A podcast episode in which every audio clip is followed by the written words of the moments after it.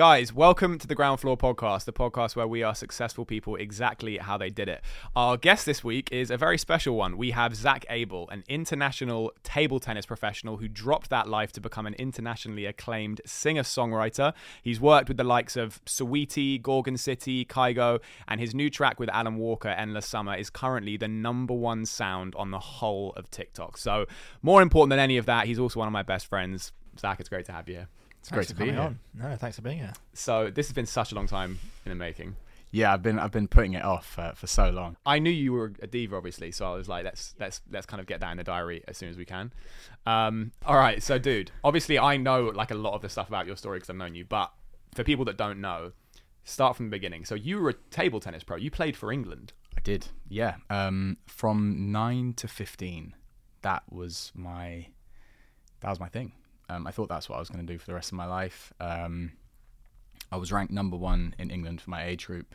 Wait, Wow. you as in wait, hang on. You were the number one table tennis player in the whole of the country. I was the number one table tennis player in the whole of the country for my age group. Yeah, yeah. I reckon I was probably at my peak, top ten in the country Wow. for for any human being. At such a young age as well. That's, That's not. crazy. Bad. I played after school, so you know you're not bad. But I. Yeah. Okay, so you dropped table tennis. I did. Why did you stop? So, I I moved to France to to play kind of professionally for a French team when I was about fifteen. Um, I did my exams a year early, so I could take a gap year uh, when I was fifteen. Moved to France, and I was training maybe six hours a day, five five hours a day, six days a week, something like that. And it was really really difficult. And I kind of saw the lifestyle of what it would take to be a professional. I was also training with professionals and seeing their lifestyle and realizing it, it doesn't really get much better than what I was experiencing yeah, then. And also at the same time, um, I'd completely fallen in love with music. Um, I started writing songs when I was about 14 and I was out in France on my own. And whenever I'd come back to London, I'd always record YouTube videos just for fun. And um, those YouTube videos got noticed by um, someone who knew someone in the music industry, and and then that that someone was a, a manager, and so and that happened a few times. So a few managers got in touch with me and said, oh, "I'd like to manage you, and we think you've you've got something." Um, Is that you- common out of interest? As, as a way to sort of enter that industry? Because I don't know much about the music industry, so I'm just curious to know if that's a way, if that's a typical way in, for example, I think back then YouTube was the way. Yeah. Um, now it's probably more like TikTok or Instagram. Yeah. Um, but yeah, YouTube was was the one back then. Um, That's what and Justin Bieber, isn't it, as well? Yeah. Yeah. He put a video on YouTube Yeah. and then. Yeah. Yeah. and- I'd say anyone with the birthday that Justin Bieber has, which is March the first, is, is destined for greatness. It's a bold statement. When's your birthday, Zak? Yeah, I'm just curious. It's March the first. yeah, funny that. Yeah, funny Wait, you have this. You and Justin Bieber have the same birthday. we do, yeah, yeah. That's crazy. Okay. Um, but yeah, so I, I started working with these managers, and um, they put me in some uh, co-writing sessions, and then I found uh, that it had been sent to someone at Atlantic Records, and then they wanted to sign me. Um, I'd actually stopped table tennis before this, but as, as soon as I got approached by managers, that's when I realized, ah, I think actually I want to do this more, and I was just writing songs in my spare time, like Yeah. all the time. Just kind of, s- sm- kind of to bring that down. Mm. Managers reaching out to you. How did that feel? amazing. Um, I think it's just massive validation, you know, to, to say that ah, someone who actually knows about the music industry thinks you're good and is down to spend their time working with you. Like that's a huge, a huge bit of validation right there. And um, and yeah, I think it coincided with me being so motivated to start music and see where that where that led. So then they bring a record deal to the table. That was when I was 17. Yeah. Yeah. So that's like every kid's dream. I'm Yeah. sure. What? Yeah. How? Just please go into that because that's insane. I was I was just like, I've made it. I have made it. I, Completed I've, it. I've, I've done. it. yeah, completed. Yeah.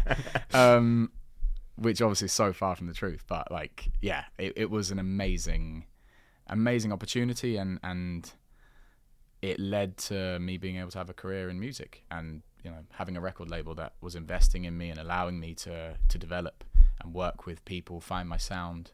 Um, I think, th- you know, thinking back on it, I was probably one of the last artists on a on a major, a major label, major record label, to be allowed that period to develop and and find themselves. Um, I think right now things are a lot more competitive, and you need to already have a following. You need to already have music out there and hype around you. And I certainly didn't. I, I think I'd written about three songs, and the only people who were really into me were um, people who went to the Archers Wine Bar. Um, Yeah, but yeah. Some, number one fan right yeah, yeah, exactly. Yeah. um, yeah, that, that that that was uh, an amazing opportunity, and I think uh, it, it it was exactly what I needed at the time. And when you get signed, what what do you get in return for that record deal? How's it sort of structured? So normally, when you sign a major record deal, um, it, you have an advance. So they give you some money so that you don't have to get a job while you're Okay. working on your album. Um, and then a typical split will be 80% to them and 20% to you. Oh wow. And that's pretty much Okay. standard in every major label deal. Um, That's so much higher than I than I would have thought. Okay. yeah, but but then at the same time, they are taking a massive risk on you. Um, That's true. because you know you don't have any evidence to suggest that without them you would make it. Mm. Um, I think the more success you have prior to signing with a major, maybe the more favourable terms you can get. Um, and normally they'll be either structured per single, so you'd get an advance per single, or it's per album. So for me, it was per album, and it was uh, it was exactly it was the right thing to do at the time um, because I was able to work with producers who I'd never heard of, um, would have never come into contact with had I not uh, been working with uh, Atlantic Records and and the A and R, especially a guy called Joe Barb, um, who put me in contact with some incredible people um, like Joker, like Tom Misch, Karma Kid, uh, Kaytranada, um, Stuart Zender, yeah, just lots and lots of amazing, talented people, um, and those are the ones that I did work with. Those and actually the music came out. There are so many amazingly talented people who I also worked with, but the music didn't come out, and that was yeah, it was an, an amazing opportunity. To someone who's maybe in the same position you were in back then, let's say there's a kid who's got, you know, same kind of thing, 17, 18 years old, been scouted, um, and they've got a record deal on the table. With everything that's happening now with people being discovered on TikTok and everything else, would you still recommend someone in that position to sign with a major?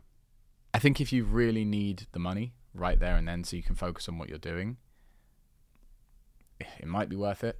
Um, someone always said to me, think of a, a record label as a magnifying glass for what you're already doing. They they can they can accentuate what you're already doing, but don't rely on them to do the thing for you because they won't do it. What was the first song that you ever recorded? The first song I ever recorded was a song called Haze that I wrote when I was 14. And I wrote it because I was in a bit of a crossroads between um, staying at a school called UCS, uh, which is where we actually know each other from. Um, I was on a full bursary to go there, and it's a great school. And um, the other choice was to pursue table tennis and either go to a school in Sheffield, which was near the um, the National Table Tennis Centre, or go to a school in, in Harefield where my coach was. Um, both of those, the education wasn't as good as UCS, um, but I was not allowed to go and compete in tournaments uh, as much as I would have liked if I was at UCS. So they kind of gave me a, an ultimatum where they were like, if you want to pursue table tennis, you can't really be at this school. Um, obviously, we'd love you to stay, but you know you have to make a decision. And at 14, that was a really big weight on my shoulders. Um, and so I wrote about the feeling that I was experiencing, which was this haze, this mental haze. I remember feeling really depressed and anxious um, in that moment, and my response to that was to disassociate. And so I felt this like haze um, in my mind because I couldn't make a decision. Um, and writing about that experience was so cathartic and so useful because you know that I guess that that was just my my release, and and people liked the song, and then I would get the validation from other people where it's like, ah, this thing that I was going through is actually entertaining for other people, and they're impressed by it, and I was like, wow, that's really interesting. Wait, so I can I can talk about my feelings and express myself, which feels good to me, but then also other people um, some people, especially who don't even know me, will listen to the song and they like it and they can relate to the lyrics. And I quite like this. This, this. Let, let's see where this goes. And so then I started writing more songs. And So Haze was the first song you wrote. Mhm. Did you record it? yeah, How old were you when you recorded it? fourteen. And do people is that out there? Can people listen to that? No, um, I need to. I need Would you to w- would you put that out? definitely. I would want to hear that, and I feel like your fans would want to hear that too. Yeah, I, I wonder if if I can even still find it. If I you- recorded it on a like a Tascam like analog thing at Yeah. home with me layering all the instruments with no metronome either. Okay. So it's all out of time. Wow. but um, yeah, just that would be a cool little I'd gem. like, to, I'd like to find that. Yeah, yeah, you It should. would be. Yeah, it would be. So okay, you signed uh, you signed the deal.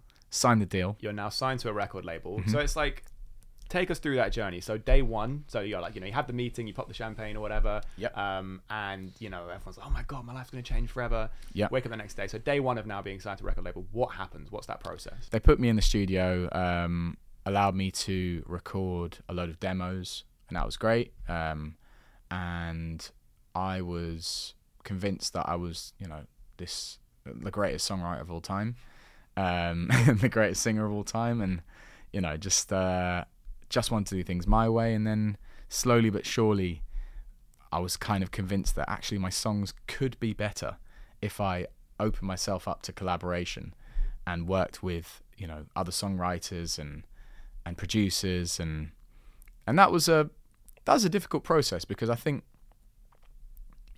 the re- when you start anything you get confidence and and you- you think you're you're good and you need that confidence. And it's almost arrogance to to to think that you know what?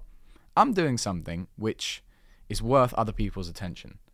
Like every time you step on stage subtly you have to be thinking what I'm doing is good. Or uh, like imagine if you went on stage being like I'm not sure I'm any good and I'm, I'm not sure if I'm worthy of these people's time. And and, there's fifty thousand people staring at you. Yeah. yeah, like it's it's gonna it, it's not gonna be very good. You know, you, you know they they're gonna feel that. Yeah. So you need to you need it. to have that arrogance to say what I'm doing is Mm. worth your attention. Yeah, yeah. And I think I had loads of that when I first started. Too much of that.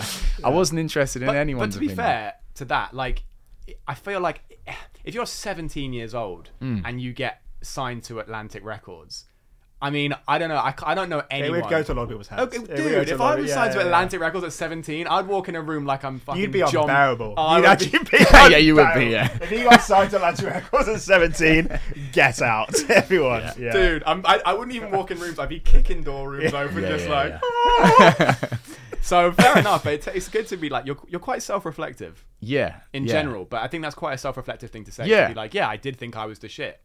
I did. Um, and then slowly but surely, I realized my songs could be better. Yeah. And so I started on this journey of, of working with other people and trying to learn what I could from them and trying to get my songs better. And also, I had this idea of what you know the production should be like, but absolutely no idea how how to do it. Like and and you know what what that sounds like and what the process is there. So I also had to open my my, my mind up to you know what the production could be.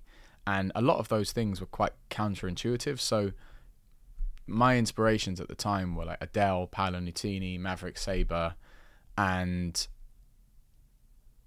yet the label were like, ah, yeah, you could do that, but why don't we instead put you with this guy called Joker, who is like a dubstep producer? And I was like, all right, yeah, let's try it. And so I started working with this guy who's who's uh, from Bristol. So I like went to Bristol and just yeah, we made like four tunes on an EP together of all different genres, and it was it was amazing because it opened my eyes to okay, like I can do a garage tune, I can do an R and B tune, I can do like a I suppose like a dubstep sound production in in some of my music, and and that was really key to open my mind to okay, you can you can do songs in different directions, and and it's more interesting when you do something which doesn't quite make sense. Was there any sort of conflict being signed to a major label with them kind of pushing you to maybe be more of a pop artist? Because I feel like that probably, you know, you get a young, good-looking guy with a good voice. You know, you can kind of you can see you on like a teen boy band kind of magazine cover. Was there any pressure to be like, let's make him like the new Bieber, the new One Direction? Not at the start. No, it was, in fact, it was the opposite. Right. So they were like, we want you to work with the guys who've done like James Blake stuff with with James, or or um, we want you to do the absolute opposite of that, especially at the start. It, for for them, to their credit, it was more about doing something which was credible and interesting, and I'm really grateful f- for that because you know I was able to work with like Tom Misch, for example, uh, Kaytranada, which you know are probably two of the most difficult people to get in the studio with. If some pop kid wanted to work with them, they'd just be like, "Nah, no chance." Um, so actually, me doing the first EP with Joker was genius because it set me up in a world where not many people can can inhabit. Um, where I felt the pressure was after that. So this was when I was maybe 19, 20.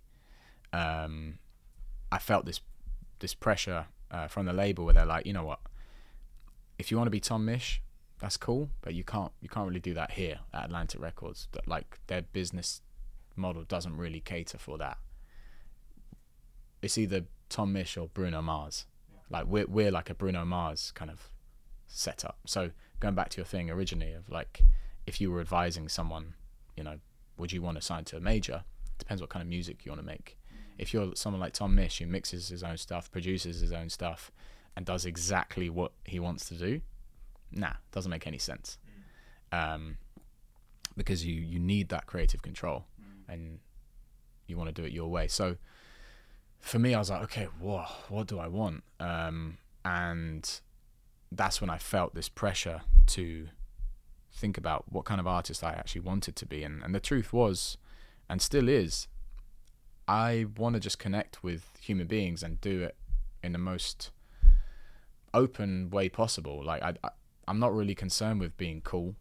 Um, I, I don't care about you know impressing people in that way. For me, I just want to connect with human beings, regardless of what kind of music you listen to. For me, I'm always gonna make stuff that's soulful because I just love soul music. Um, but other than that, it's just about you know connecting with people all around the world, and so that was kind of where I went from there. I'm like, okay, well, in order to do that, how can I? How can the music sound like something which a lot of people are are down to to hear and are willing to accept it in that way? And so I had to rethink songwriting and study uh, like pop music and be like, okay, why is it that these melodies human beings seem to gravitate Mm. towards, and these ones they don't?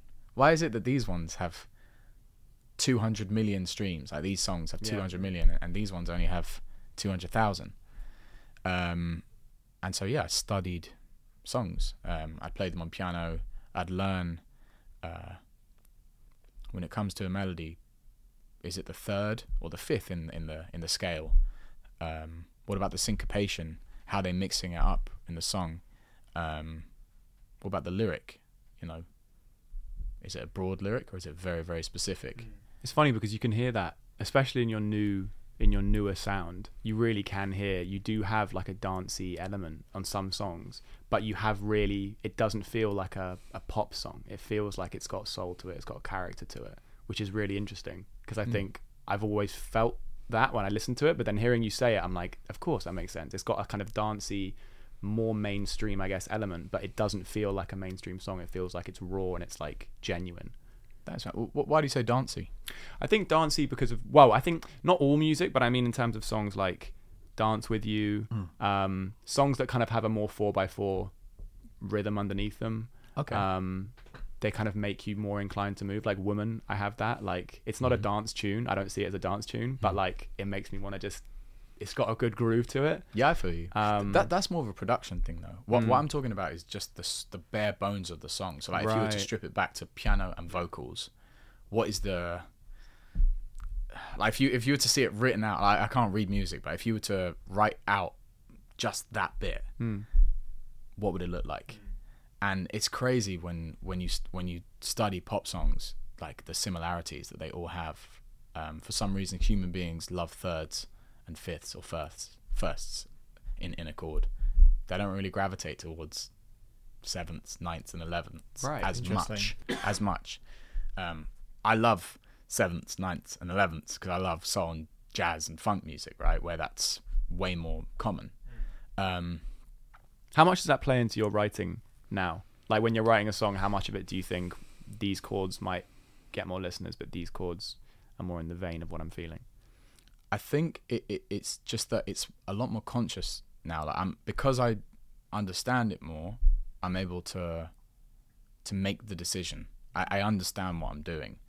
Um, like there's a tune on my album called Love Over Fear, and there's a bit in the in the in the pre-chorus. It's like when I feel like I'm in a war and my world isn't safe anymore. That's like a super jazzy note. I know it is. And I know probably, you know, someone who's not into jazzy stuff, who just listens to the charts, they're not really going to be into that. But I want it. I that's what I want the note to be. So it's a conscious decision. I know exactly what I'm doing. Probably if if I played it to like an A and R at a major label, and in fact my own A and R did tell me, why don't you change it to this note? It will be catchier. Mm. I was like, nah, that's not the song for that. Mm. If you want to do a single, cool.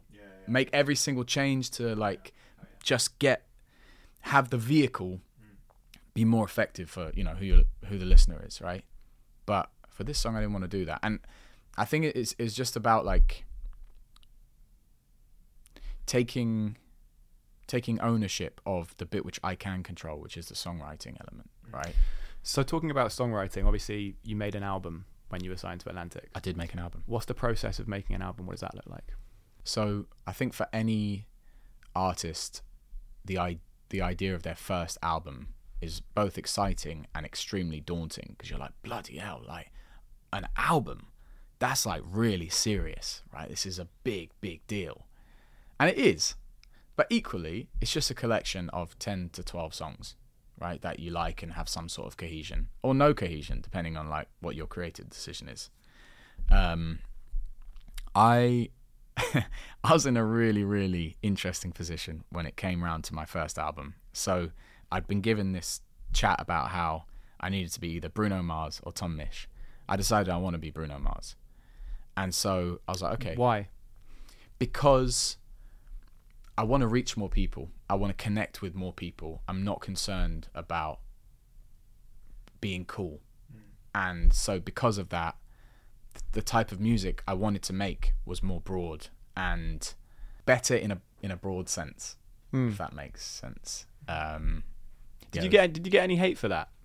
Like around yeah, that time? Yes, I, I remember I, I, I like showcased the album um, at like a listening party, and there was this one girl who's like, "Look, I really love the, the first two EPs, but this stuff's too pop for me. I'm not really I'm not really vibing with it." And I had to be willing to be like, "Okay, that that I, I- I get that. Was there ever a moment where you questioned your decision to go down that route? Definitely, definitely, because you know, whatever you do, someone's not gonna like it. So it's like, who are you gonna let down? Mm. Slash, who are you gonna try and bring into your Mm. your circle? Mm. Um, So yeah, making an album.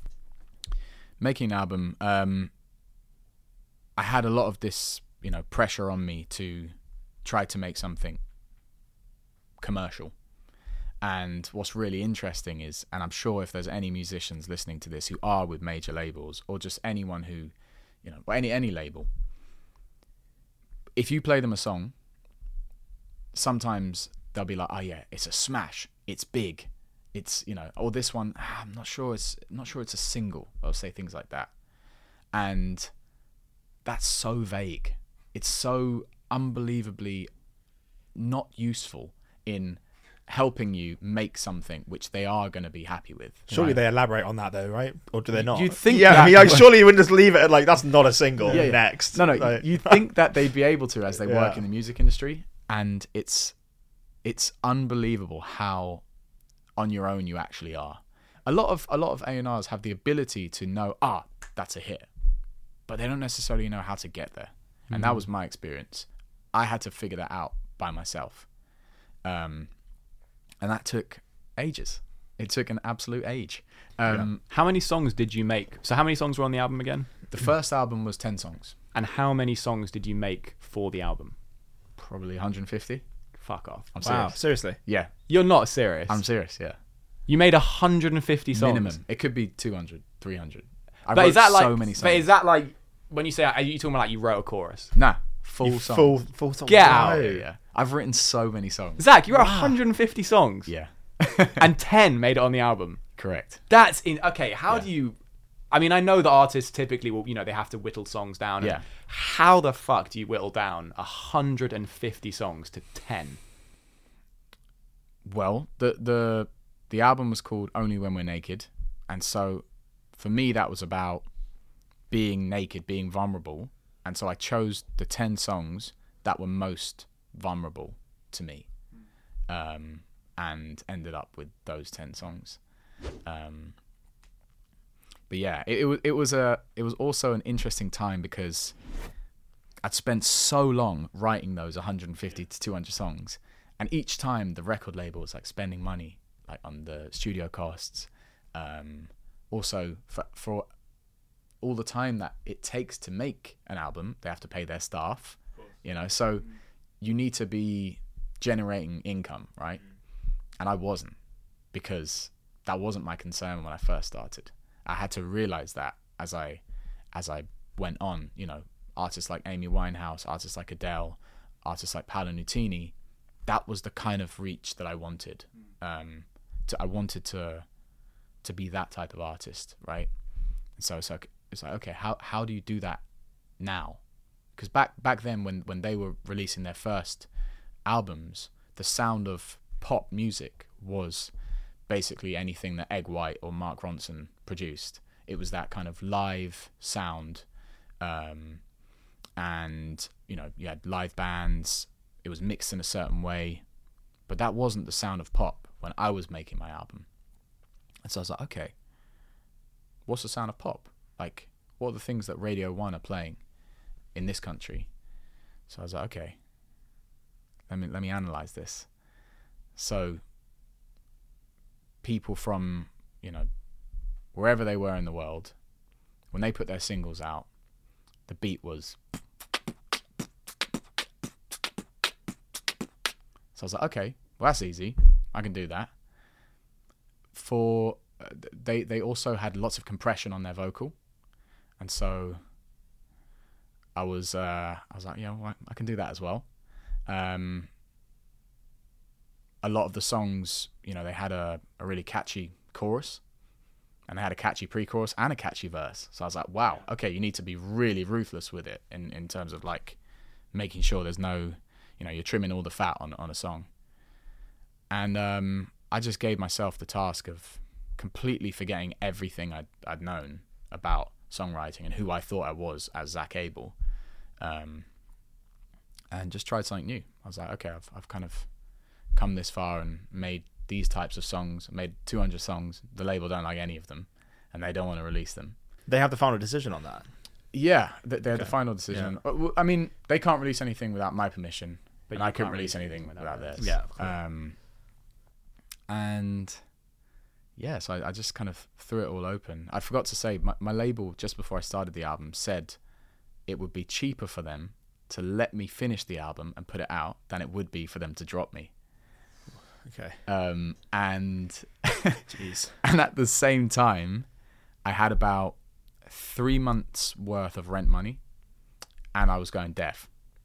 You were going deaf. Yeah, I was, Yeah. I was going to touch on that. So I was just in a crazy. I was in a crazy spot where I was like, I don't even know firstly if I'm going to be able to make music Yeah. at this point going forward, and I've got no money, and I also am not I'm not the type of artist that I want to be right now. I want to reach more people and have the type of career that the people that I've idolized have. So I literally had to just go back to, you know, back to basics, completely let go of this idea of who I thought I was and have this fuck it, like I've got nothing to lose attitude.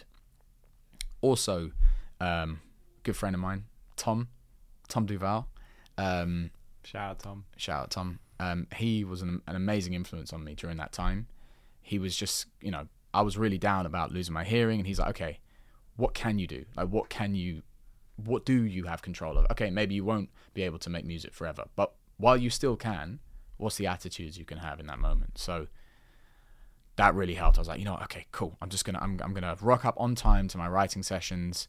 I'm gonna be, I'm just gonna really try my best with like writing these songs which I, I feel like you know are saying what I want to say the lyrics are important to me but the vehicle that I'm to get them to people in will be more in line with what they're used to hearing and want to hear right now on a you know on a broad scale all over the world so yeah I, I, I gave myself that task Tom was super chill he was like um look uh, you should live with me like I'm, I'm to move out and you should yeah come live with me and uh, I want to live in this area and I'm like, whoa, that's like central London. I, I don't think I can afford that. And he's like, okay, what can you afford? So I was like, okay, this is how much I can afford. He's like, okay, cool. Pay that. I'll pay the rest. And like, that was so helpful to me because it was like, okay, I've got like four months Yeah, here, yeah, yeah. right? That's a proper friend. That's a proper friend. That's Tom a is a great friend. guy. Shout out Great to yeah, Tom. yeah, that's a proper friend. So I was like, okay, I've got about four months here before I run out of money. and, and I have to move, you know, move out. Because that's also interesting because I think again, and I didn't even know this until years later Mm. when we when we spoke about it. But a lot of people don't realize that they think you've signed a record deal and you're now you're you're worth like fucking half a million at 20 years old or so. It's not how it works. No, no, no. Like money was still a thing for you. yeah, when I was, fuck it, I'll just say it. So when I was uh, 17, 18, I signed this this record deal. It was fifty thousand pounds, right? Obviously, you pay your your legal fees, which were I don't know five five grand, eight grand, something like that. Yeah, yeah. Then you pay your management twenty percent of that, so that's like another eight grand. You paying tax on this as well? Oh yeah. Uh, so so what's that? Uh, Sixteen. So like you're left with like 30, 34 k, um, and then that has to last you from the time. And it was that was for the album, right? I released two EPs before the album came out, so those don't count. Uh, so from seventeen to twenty one, I got paid thirty five thousand pounds. So four four years of income, working every single day. What's what's thirty five divided by four? Like I get like eight eight Nine grand. yeah eight nine grand a year yeah. I was making in that time. Um, and yeah, so I, I was I was broke. Can I ask um, what the diagnosis was with relation Yeah. to you going going down? so I've got you just touch on that? otosclerosis, um, which is the same thing that Beethoven had and Frankie Valli. It's it's essentially um, it's when the stapes bone gets overgrown and brittle and can't vibrate properly. So um, it's a progressive hearing loss. Uh, I had it in my right ear. I basically lost maybe sixty percent of my hearing, and it probably would have just carried on going down. Um, when I when I was twenty one, uh, I got I, I had an operation on it, uh, which I thought was gonna you know sort out all, all my problems, and actually it just fucked me up. Um, In what way? so they say you can normally go back to work after like four weeks of this after the operation.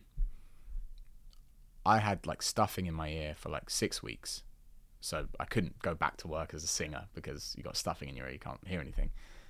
Take it out after six weeks, and I can't tell if I'm in tune or not. I can't hear pitch, and so I'm singing out of tune, can't tell where I'm at, and I'm supposed to be recording an album. You know, they've given me the it's cheaper to let you f- finish the album than to drop you spiel, and um, I just felt so much pressure on me. Um, I got tinnitus 24 seven from it. Was it a case of you literally just woke up one morning and the hearing was gone in one ear? Uh, no, I think it, it, it happens really gradually. Um, so I, I was like sleeping on one side of the, the pillow and, and there was roadworks outside where I was living and I noticed that if I slept on one side I could hear it and if I slept on the other I couldn't. I was like, what the hell's going on? Like if I got like earwax and uh, and it wasn't. It was it was uh, yeah otosclerosis in both my ears. I know um, this was like a really, really sort of huge thing in your life, and I know that it Mm. really quite badly affected your mental health. And I, Mm. wonder, I wondered if you could maybe touch on that. yeah, so I was just at a point where like I had, as we discussed, n- no money, um, no qualifications because I dropped out of school. I'd stopped table tennis, so I wasn't going to be a table tennis player, and now I can't hear anything. And what I what I then can hear after the operation is it's just messed up. I couldn't tell if I was in tune, um, and also any re- any like really loud noise was super painful. So where I, whereas before I'd be on stage like singing my ass off with loud music, I then couldn't do that because it was so painful. And I'm just like, what, what the hell am I doing? Like, what am I supposed to do here? And also because of that, I was really down and anxious about my future and Yeah, depressed that you know I had to deal with this hearing stuff. I thought I was going mad. I was so unbelievably anxious all the time, and I was just kind of at the end of my tether. Um, but yeah, a few amazing things happened. One was was Tom being there for me and and, and being supportive throughout that time. The second thing was I I reached out to my old table tennis coach and I was like, I'm really really struggling. Like I want to be successful, but uh, you know all these things are kind of standing in my way. And and he's like, who's in control of of those things? Like, who's in control? I was like, well, I am. He's like, can anyone do anything about this? I was like, no. He's like, okay, so you're in control, right? I'm like, yeah. He's like, okay. You say you want to be successful. What, what does that mean? Like, what, what do you mean by that? I was like, well, I, I probably want like a, I don't know, I want to win a Grammy for an album. He's like, okay. How do you do that? I was like, oh, well, okay, I probably need to have like a number one single or something to have a Grammy. This is what I thought at the time. So, and uh, he's like, okay, how do you do that? So I'm like, well, it probably needs to be played on Radio One and stream well. So I'm like, okay, H- how do you do that? So I'm like, oh well, maybe I need to be working with uh, the producers who are getting the songs on Radio One. He's like, okay, who are they? So I was like, okay, well, let me let me do some research. Okay, I, f- I found a few people and they seem to be kind of doing that that sound. It's like, okay, what what are they playing on Radio One? So I like listen to all the songs and it's like, what have they got in common? It's like, okay, yeah, they're all like, and uh, there's some like auto tune on them as well. And I was like, this is actually great because I can't fucking sing in tune right now because my ears fucked. so, and uh, the the lyrics are meaningful. The song's about something, but it's broad. Anyone can understand it. So okay. And what about their social media? Well, well, all these people who seem to have like success in the music industry, they're they're they're doing well on social media. They have a presence. Back then, I wasn't really posting. Um, he's like, okay, well, what are they doing on social media? So I was like, oh, well, they're they're posting about you know them in the studio, them on tour, things that are going on in their lives. So I'm like, okay, I could do that. And uh, when are they posting? So I'd be like, oh, normally around 6 p.m. That seems to be when when their followers are online. Like, okay, maybe I could do that.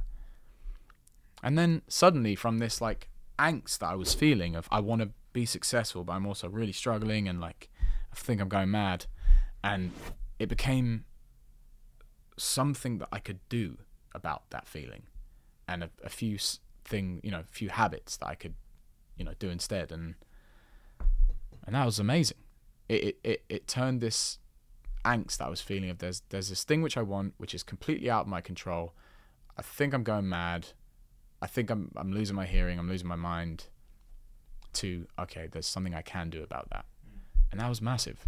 Your brand new album is out, It is. and the reason I bring that up now is because it's called Love Over Fear, Mhm. and I think that's quite relevant to what you were just talking about. Yeah. Why is it called Why is it called Love Over Fear? because it's kind of been a mantra that I've I've had since since all of that was happening.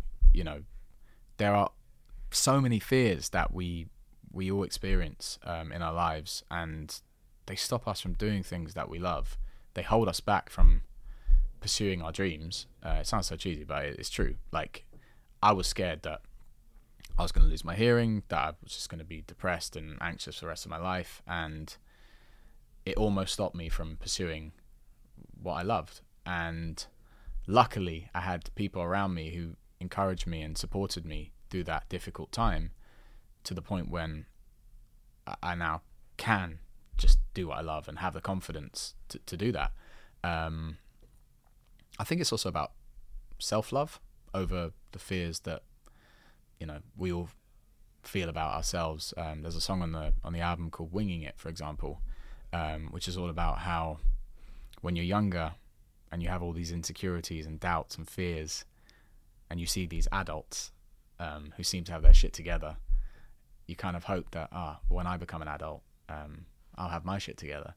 And then as you become an adult, You realize. you realize no one's got any. Everyone's no fucking- one, yeah, yeah, yeah, it's true. No, Yeah, no one knows true. what they're doing. Yeah, yeah. Um, and yeah, so it's about you know loving yourself and and and you know realizing that everything is going to be okay. You are in control, and it's quite a liber- liberating feeling knowing that no one knows what they're doing.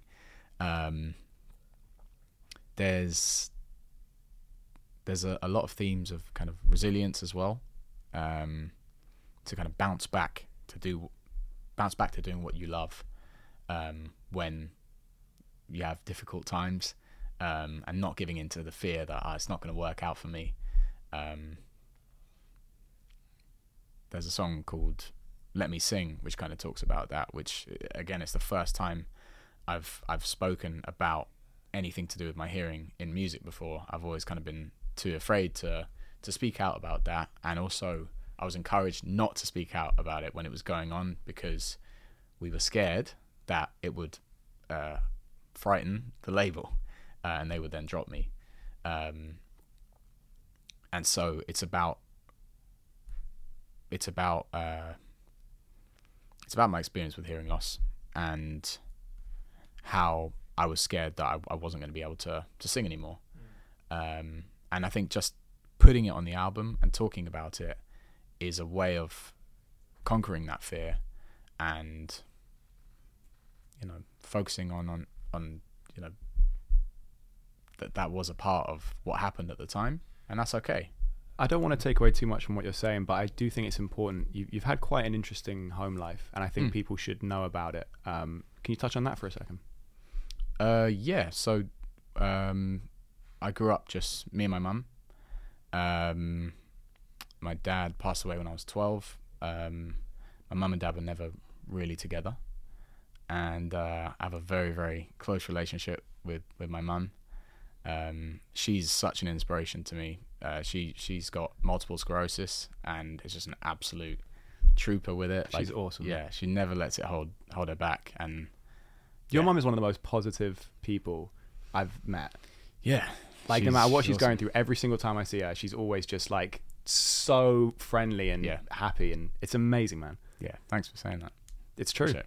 It's true. I wanted to touch on how money works in the music industry because I think a lot of people don't know, and I think it's quite complicated. And I feel like I'm fairly well versed in the music industry, and even I still get confused by it. So I think it would be mm. really beneficial for people. Things like you know publishing and tour and masters and all that kind of stuff. Mm-hmm. Okay, so if you sign to a major label and you take an advance, that advance is most likely going to be the only time you get paid from the masters on uh, like the income from masters. And do you want to explain what masters are? So Yeah. there's basically two types of of revenue when it comes to a piece of music. There is the master recording.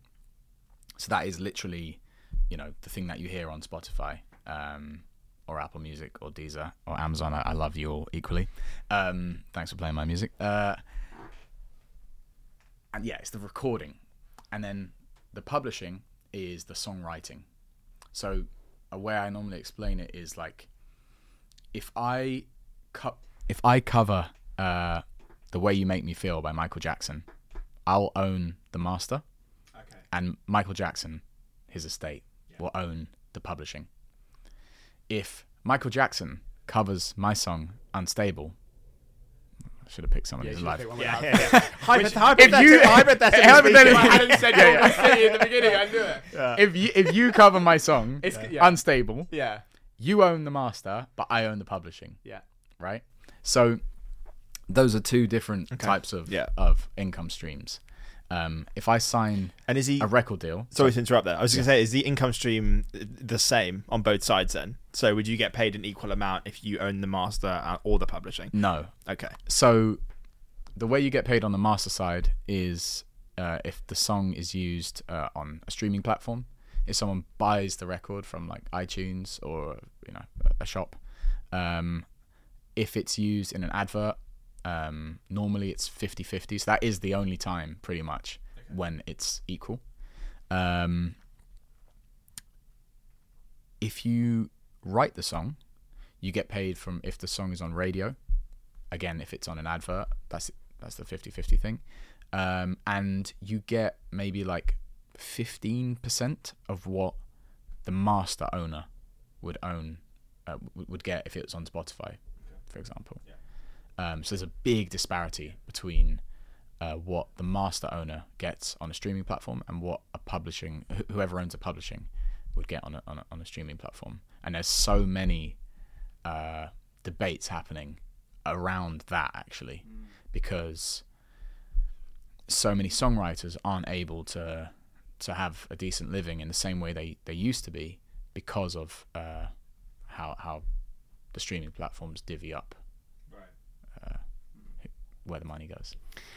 I want to reel uh, reel off a few kind of quick fire questions and kind of Sure. get your thoughts or, or or opinions on a few of these things. Mhm. Um, how does someone know when they're ready for management? Uh, I've had a manager from the very beginning, and it's been. I, I think it's been really useful.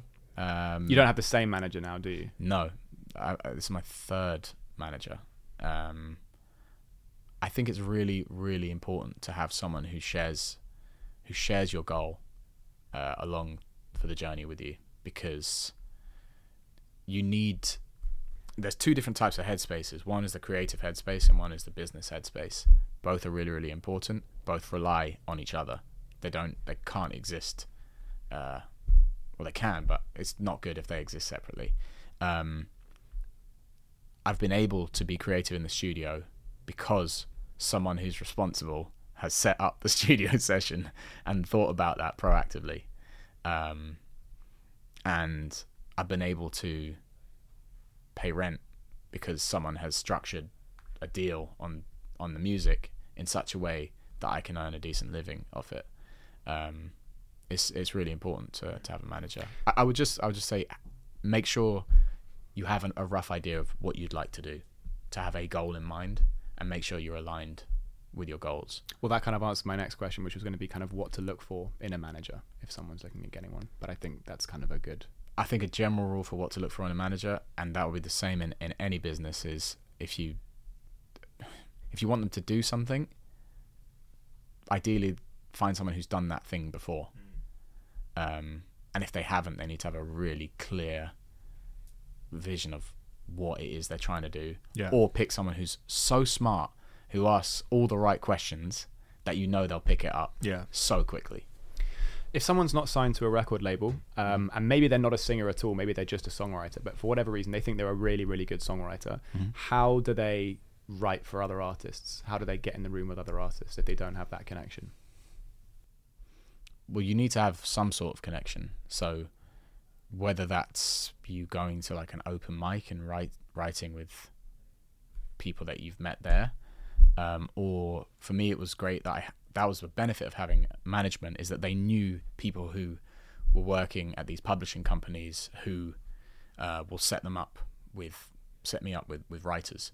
Um, to be honest, so much of the music industry is it's a people industry. So ideally you want someone who has some some contacts. Um, it's kind of essential actually. How does it feel to perform in front of 50,000 people? And is that the most people you've ever performed in front of? No, the most people I've ever performed in front of live was seventy thousand. Uh, that was in uh, Chicago, but then the most people I've ever performed in front of in terms of like TV stuff was maybe fourteen million. And was that That like- was the King's coronation. Yeah. yeah. So yeah, for anyone that didn't know, you played the King's Coronation, did. which is that was my next question. So Right. what was that like? Uh, it was pretty awesome. Yeah. How did that come about? I was sat on the sofa watching Desperate Housewives in my boxes, and I get this call from my manager saying Freya Ridings pulled out of you know this coronation thing. Do you want to do it? And I was like, yeah, all right. And this was three days before the the concert. So, oh wow, okay. So I just learnt the song. I was going to say because you didn't know the song. yeah, I did you? didn't know the song, so I just learnt the song as quickly as possible, and um, went straight to rehearsals that same day. Good and bad record deals. Thoughts? How to avoid? What to look for? if you're signing to a major, assume that the advance is the last bit of money you'll ever get for that album, because they're structured in a way where you'll. It's so unlikely that you will recoup, Recoup, yeah. right? Um, if you if you want to sign to a major, assume that the person you're working with may not be there in six months to a year. So be okay with that. That happened to me. Like I, I was in a record deal and everyone got fired, and then you're kind of left with no one.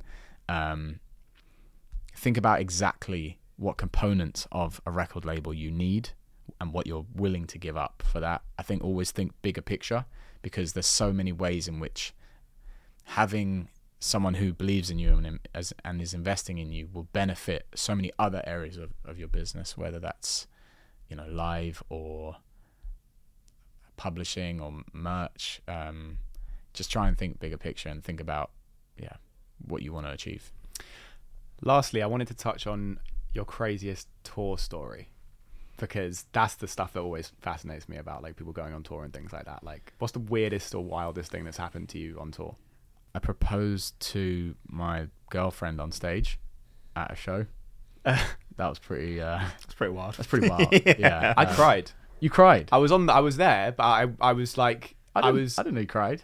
I did. But you know what's funny? It doesn't make you less of a man. You know that, right? I know that. Yeah. Thanks for saying it though. Of course.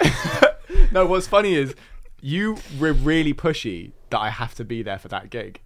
So initially, that was what was really funny about it. yeah. Before you go into that actual story, Yeah.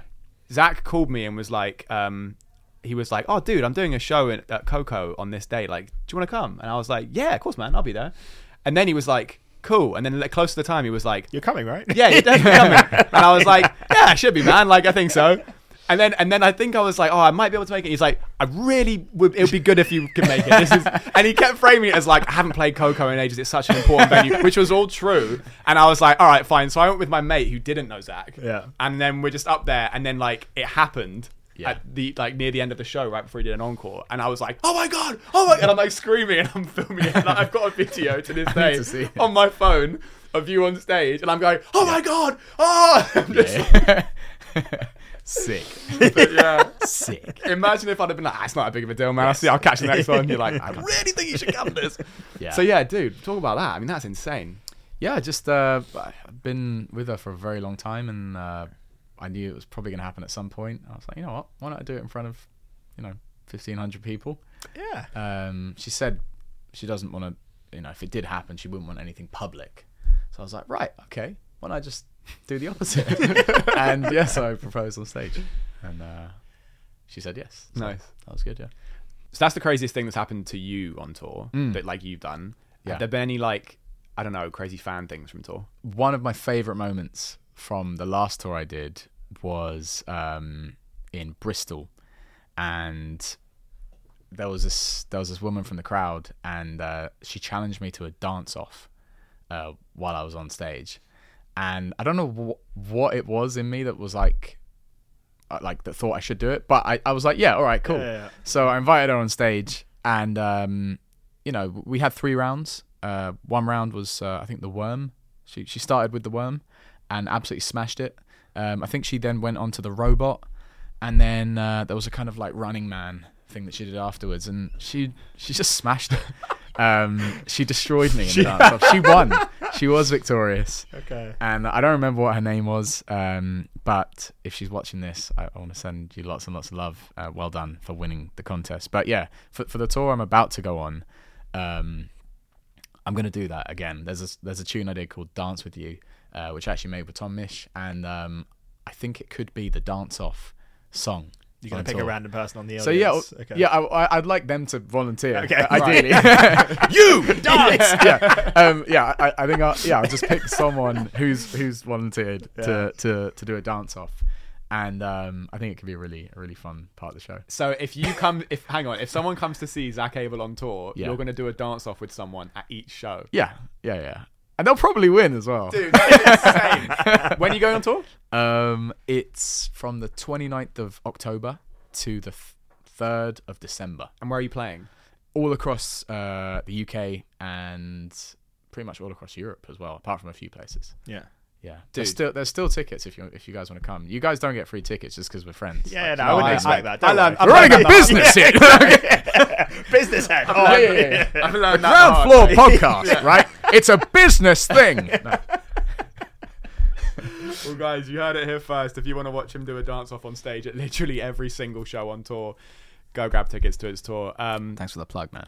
no, no worries. I'm, I'm going to pay just to just to see that. Please do. Um, dude, thank you so much for coming here, man. Um, we, we are, before, sorry, just before, Yeah. before we wrap up, I wanted to ask you actually. I mean, just what would be?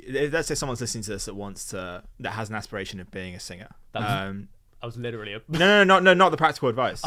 Oh, no, not about practical interesting. Okay. advice. Okay. no, no, no. The practical side. I mean, yeah, we'll kind of go into Yeah, that. yeah. But more just like, just more, more generally, like, what can they be doing to help them break into that world? Not just one Mm. piece of practical advice, but in a world at the moment where everything's so saturated and over oversaturated, how can someone really break into it? Saturate it some more. Okay. It's the only option you have. Um, what do you mean by that exactly? So you know, the, the the temptation when you see loads of people being like, "Hi, I'm doing my thing," and on TikTok, it's to be like, "Oh, I'm above that." You're not. I'm not. No one is. That is where people's attention is. You know, um, everyone's on their phone and they're consuming content all the time, and I think that's the direction that everything's going to go. So. ha- I guess think okay, you love making music, but also I, ideally you want to make music and involve other people in it. So it's like okay, where where is their attention, and how can you entertain them slash connect with them in in in a, in a medium that they want to connect with other people. Um, so whether that is putting covers out on TikTok or Instagram, or um, doing things that uh, you know are fun, like going out onto the street and singing people's songs. You know, wh- whatever that looks like Yeah. to you, um, just go for it. Saturate it some more. Saturated some more. Good piece of advice. Um, dude, uh, yeah, this has been awesome, man. I've been wanting this to happen for such a long time. Uh, final question we ask all all the guests on the show. Normally it's for people that are starting a business, but in this case I'll tweak it. Um, but we basically say, obviously, the theme of the show is practical advice, so we literally ask people exactly how they did it. Um, and so on this on this note, to anyone who is looking to become a musician or get into that world, if you could give them one piece of practical, actionable advice, you know, not like believe in yourself and all that kind of stuff, like something that they can actually use, what would you say? Um,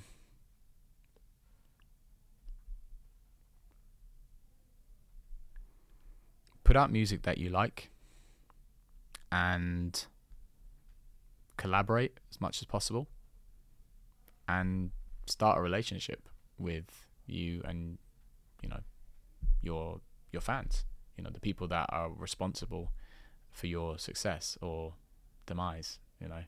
Um it's super important. That that is everything you know. You make music to connect with yourself and other people and so just get started on that um, if you want to do it independently it will be the thing which allows you to have a business if you want it to do it with a major label or any other label it's a thing that they're going to be looking at when they're thinking do i want to work with this person um, so yeah that, that that's the most important thing That's a really that's a really great piece of advice, man. Um, dude, this has been such a long time coming. It means so much to me that you're here, and uh, I'm going to pay you a compliment because there have been a lot of times in my life, a number of times where I've been going through some stuff, and Mhm. you've been one of the m- like most vocal voices, oh, and man. you've said things like, you know, I can see it happening. You just got to keep going and keep Mhm. pushing, and you've been so supportive. And so, to you, you are genuinely one of the most sincere and authentic and loyal friends anyone could ask for. oh Um, and you're genuinely so hardworking, and you are so talented, obviously. But uh, I'm so proud of everything you're doing, man. And I just like I wish you nothing but success, and you deserve every bit of it. Thank you, dude. That's that's very very kind. I mean, same same applies to you. Love you, brother. Love you too, man. Guys, amazing episode. Breakdown of the music industry. Um, oh, I want you not give a chance to plug. Say whatever you want in the camera. Where can people find you? Album, whatever. You want. Um, so my name Done the stuffy stuff. is- now down to business, baby. business. business. My name is Zak Abel. Z A K A B E L. Singer songwriter from London. Um, 28 years old. You can find me on Insta, TikTok. Sounds No- like they can find you on LinkedIn. You can find me on LinkedIn. You know what? I've never, I've never, ever been on LinkedIn. Have you not? No, I Okay. do not have an You're account. lucky. I've never, I've never even found anyone there. Um, That's why he's so happy. yeah, yeah, it probably is. Um, I've, I'm going on tour. Um, the dates that we said. Uh, Yeah. Those ones. Those We'll put- We'll put the dates on the screen below. Okay, here are my tour dates. Please enjoy. And your Um, album is out on Friday. album's out on Friday, and um, And the album's called. and the album's called Love Over Fear. This guy is so useful. it's really prompting me. Um, yeah, and and guys, if if you're watching this on my Insta, say say I post this clip. This is so weird talking about Yeah. the future. Check these guys out for more of their amazing content, more of their amazing podcasts and interviews. And if you want to learn something about anything, you never know. They may have had someone who's talking about that exact thing. What a plug. What a plug. What a plug. We've never had someone plug the podcast ever, and that's that convincingly as well. I know. That's amazing. Shout out Zak. Shout out Skeethy. Shout out producer Barney. Guys, amazing episode. Please do subscribe, turn on post notifications, and like the video and comment because we'll be in the comments. We'll be everywhere. Review it, rate it. You know the drill. Zak, thank you so much for being here, man. It's been amazing. Share it. Share it with your friends, with your grandma, with your grandpa, with your dog. Share it. Okay, we're signing off now. Signing off. See you in the next one.